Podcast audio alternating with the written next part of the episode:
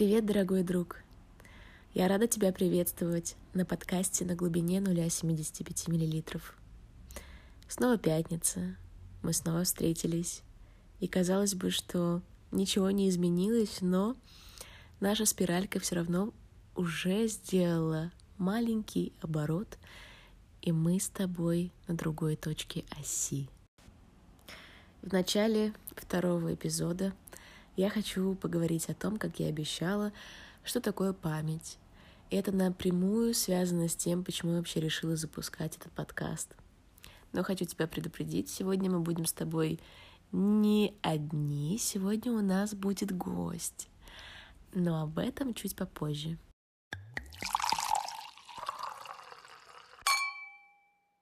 У нас сейчас такой век, можно сказать, информационный, когда кругом очень много информации, нас учат э, инвестировать деньги, любить, заниматься сексом, там, всему чему угодно. И при этом нас окружает огромное количество новостей, статей, э, книг. Все очень легко найти, все в свободном доступе, чего стоит одна Википедия. И ты знаешь, я думаю, что с одной стороны, конечно, это хорошо, но с другой стороны, здесь есть свой парадокс. А, дело в том, что человек хранит свою память по разным носителям. То есть, например, муж хранит свою память о том, где его носки, в голове жены. Понимаешь, да? То есть он э, освобождает себя от необходимости самостоятельно это помнить, он перекладывает свою память о своих носках в голову жены. И то же самое происходит с нами, когда мы, имея гаджет в своем кармане, мы перекладываем свою память о каких-то вещах э, в руки Википедии, и таким образом этот информационный век, он э, нам ставит такую западню, потому что в одно и то же время, как в нас влетает огромное количество информации, тут же это все вылетает, потому что мы просто человек сам по себе ленив, и он выбирает легкий путь. А, это нормально. Именно поэтому замечательный вариант — это педагогическая деятельность, либо, как решила делать я, записывать подкаст и таким образом фиксировать свои мысли и доносить их тем более до людей. Но плюс в том, что ты всегда можешь мне написать и оформить свою мысль э, во что-то осязаемое, и мы с тобой можем поговорить об этом, и не только с тобой, но еще и записать это и э, обсудить э, с большим числом людей. Я думаю, что вот эти подкасты и интернет сейчас, конечно, это замена тому, что раньше в Советском Союзе было в качестве каких-то встреч, э, сборов, когда люди встречались, обсуждали что-то, или открытый микрофон, когда каждый мог выйти, прочитать стихи, а не только все собирались на одного какого-то человека или по предварительной записи там. И я думаю, что в этом был большой запас общей информации и общих знаний, которые трансформировались в процессе разговора. Это очень важно. Э, я вообще, у меня всегда была мечта такая, несмотря на то, что я из актерской семьи, но у нас никогда, к сожалению, не было каких-то вечерних разговоров об искусстве. А я всегда мечтала вот о том, чтобы я маленькая сижу там, ну или даже не маленькая, я бы сейчас с удовольствием посидела в, в такой компании, где умные люди разговаривают про искусство, и я сижу, слушаю, ничего не понимаю, но при этом у меня в голове откладывается все это на каких-то вот в, определенные слои, и это меня создает, несмотря на то, что я, может быть, и не принимаю в этом участие. Ну, согласись, что сейчас вот эти подкасты, это же ведь то же самое. Ты сидишь, слушаешь, и при этом у тебя э, что-то откладывается, и ты уже не выходишь э, в мир прежним. Я, конечно, думаю, что специально, не специально, не знаю, но у нас сейчас пытаются обрезать, отрезать вот эту вот возможность мыслить самостоятельно, тем, что, например, начнем даже с ЕГЭ, как бы это банально не звучало, но это же ужас, что у нас ценится не то, что ты лично ты, ученик или просто человек, что ты прочитал в книге и что ты подумал. Ведь твое собственное открытие, твоя собственная мысль, она ценнее гораздо, чем то, что ты зазубрил маленький человек, бла-бла-бла. Ну что это такое? Нет, конечно, вот это как раз разговор про то, что есть опыт человечества, есть твой личный опыт. И, конечно, когда мы что-то зубрим, мы это выдаем потом, мы просто принимаем опыт человечества, а, вкладываем его в себя, и это нас делает богаче, безусловно. Иногда глупо изобретать велосипед, когда он уже изобретен, но, а, как писал Эрих Фром, если сравнить двух людей, у которых спросили время, один из них поставит палку, посмотрит на солнце, на тень и скажет тебе время, а второй посмотрит на электронные часы, то у первого человека знание о времени — это его собственное знание. А у второго человека это не его знание, а он просто подсмотрел. И то же самое происходит с нами, когда мы подсматриваем знания, когда мы постоянно заглядываем в интернет для того, чтобы что-то вспомнить, когда мы смотрим таким образом на наши электронные часы. И поэтому я очень хочу, чтобы мы с тобой все-таки ставили палку, смотрели на солнце и сами бы извлекали это знание из э, мира. И как я тебе уже пообещала, у нас с тобой сегодня гость. И это замечательная актриса, прекрасная женщина и мать Ксения Алексеева. Я очень рада тому, что после первого выпуска мы списались с Ксюшей, и э, я в очередной раз убедилась, что у каждого из нас есть свои находки, есть свои поиски, и, к сожалению, мы очень часто не делимся этим, но я рада, что у нас есть возможность здесь говорить и делиться и что-то для себя извлекать друг из друга. Итак, встречайте Ксюшу, поднимаем за нее бокальчик и вперед.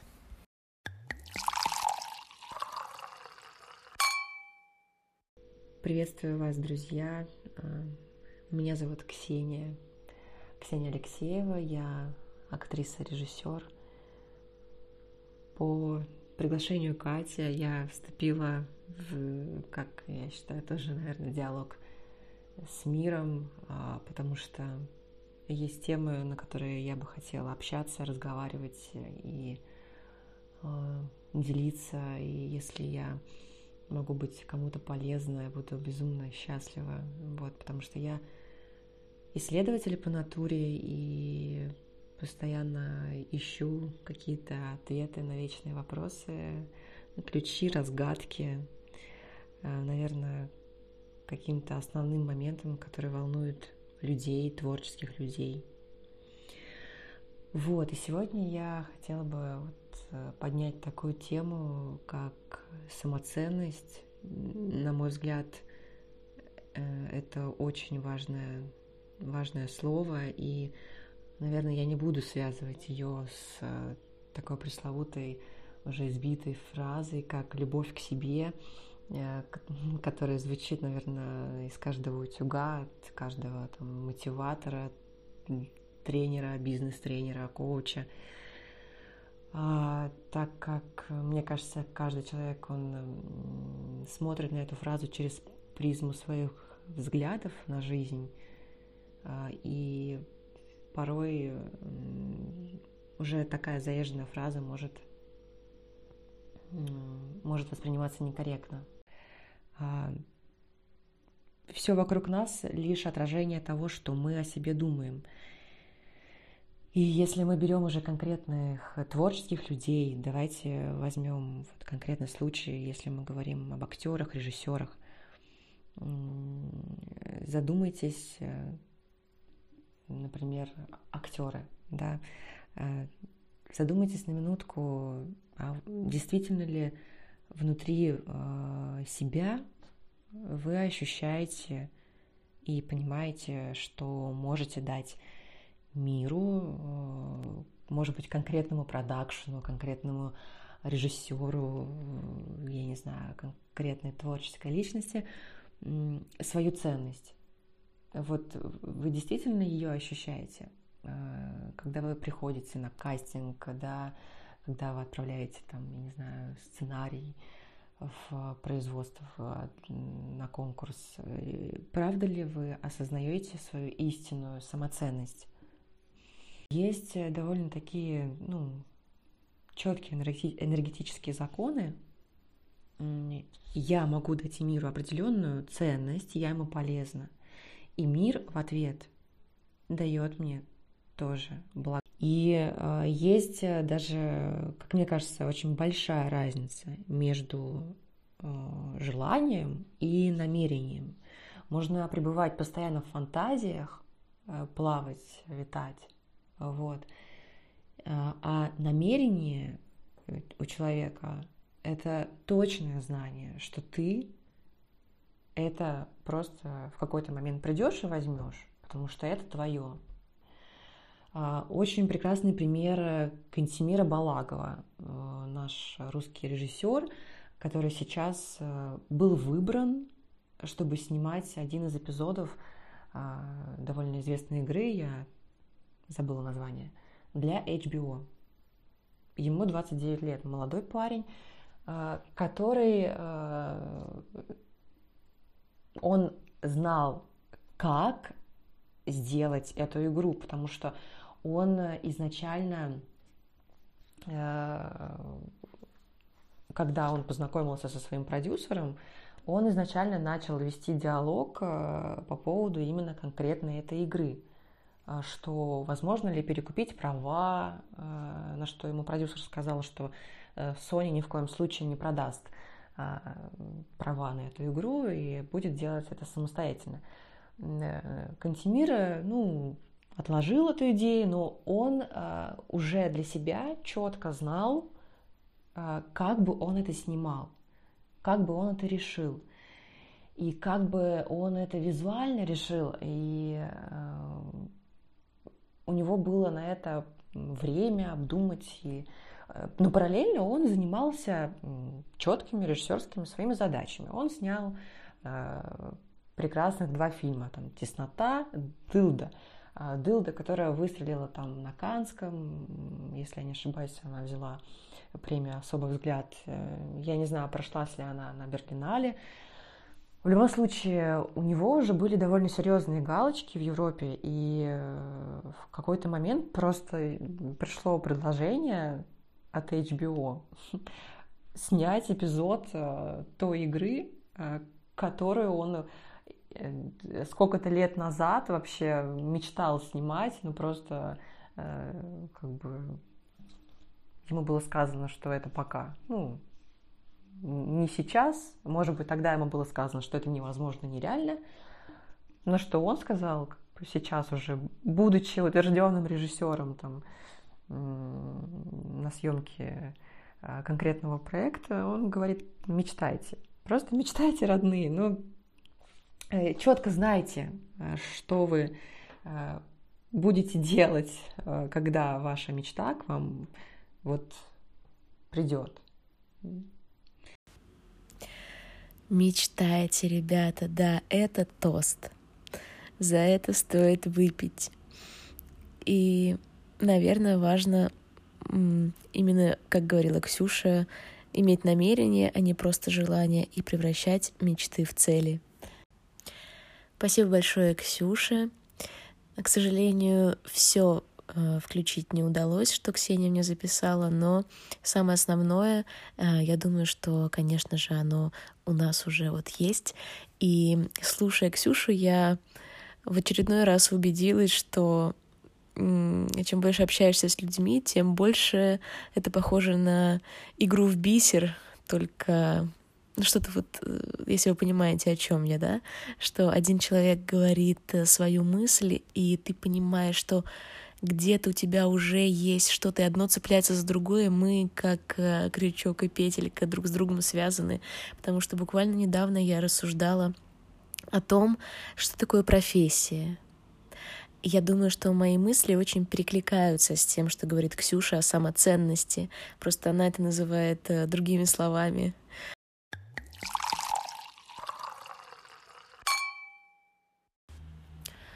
Дело в том, что, говоря о профессии, очень важно понимать, для чего ты делаешь это дело.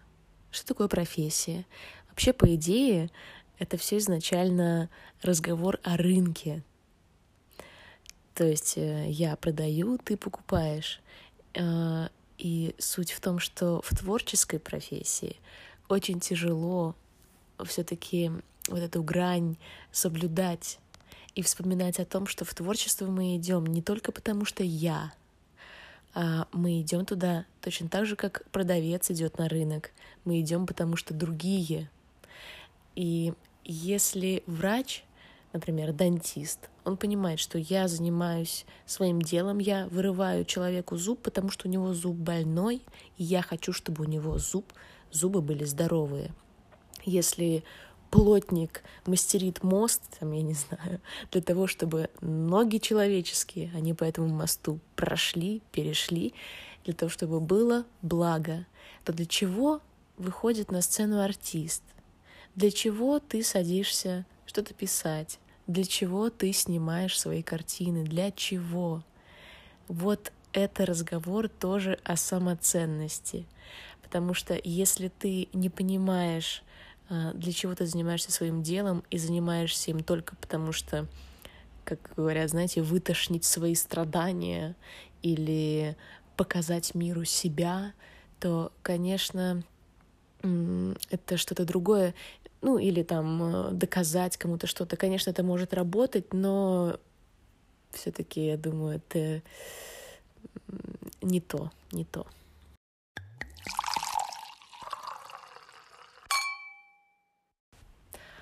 Например, я вот э, занялась фотографией, и я сейчас пока не брала денег за свою работу, сказала, что просто там за донейшн какой-то, ну, потому что я только начинаю.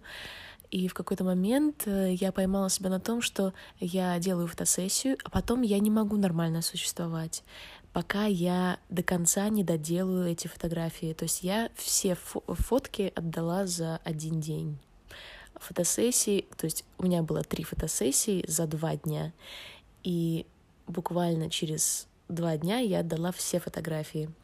Причем не просто 20 штук, а там 150, по-моему, где-то так потому что я не могу ни о чем другом думать до тех пор, пока я не доделаю. И в какой-то момент я почувствовала, что а вдруг у меня будет эмоциональное выгорание, если я вот так буду. Вдруг, ну, то есть я этого очень боюсь, потому что, вероятно, у меня в какой-то момент там с актерской деятельностью, возможно, произошло что-то подобное. А, и когда я отправила фотографии э, девушкам, и мне написали, боже мой, Катя, спасибо, я смотрю на себя, я просто не верю, что это я. А, ты, видимо, людей очень красивыми, красивыми видишь, раз э, такое получается. И вот оно, это то, ради чего я это делаю. И то же самое, когда моя бабушка, народная артистка, она рассказывала, что она там играла, например, ее последняя такая роль «Шесть блюд из одной курицы». Она играла мать. И к ней подходили люди и говорили, я благодарю вас за вашу роль, э, я вспоминаю свою мать, я каждый раз плачу, это, знаете, как причащение, когда эм, ты смотришь на актерскую игру и что-то сам с собой прорабатываешь в отношении своего родителя, да, через вот этого персонажа, через, через мать на сцене, чью-то мать, да, в спектакле, ты прорабатываешь свои отношения с твоей матерью. Может быть, она уже ушла из жизни, э, может быть, все что угодно, но э, это то, ради чего актер выходит на сцену. Фотограф — это то, ради чего творческий человек, там, фотограф, да, берет э, камеру в руки. Не для себя, не для подписчиков, а для того, чтобы люди от этого что-то имели, чтобы люди были тебе благодарными, чтобы они исцелялись, чтобы они как-то становились лучше. Вот, наверное, это разговор о самоценности. Ну вот, дорогой мой друг, наш выпуск подходит к концу. Я надеюсь, тебе было интересно, надеюсь, ты был включен в наш диалог. И традиционно хотя как это у нас был только один выпуск, и уже традиционно, ну, допустим, да, я предлагаю поднять бокальчик вина, и, как видишь, теперь ты можешь пить не только за свою самооценку, но еще и за свою самоценность. Поэтому выпьем же за богатство выбора. Пока-пока.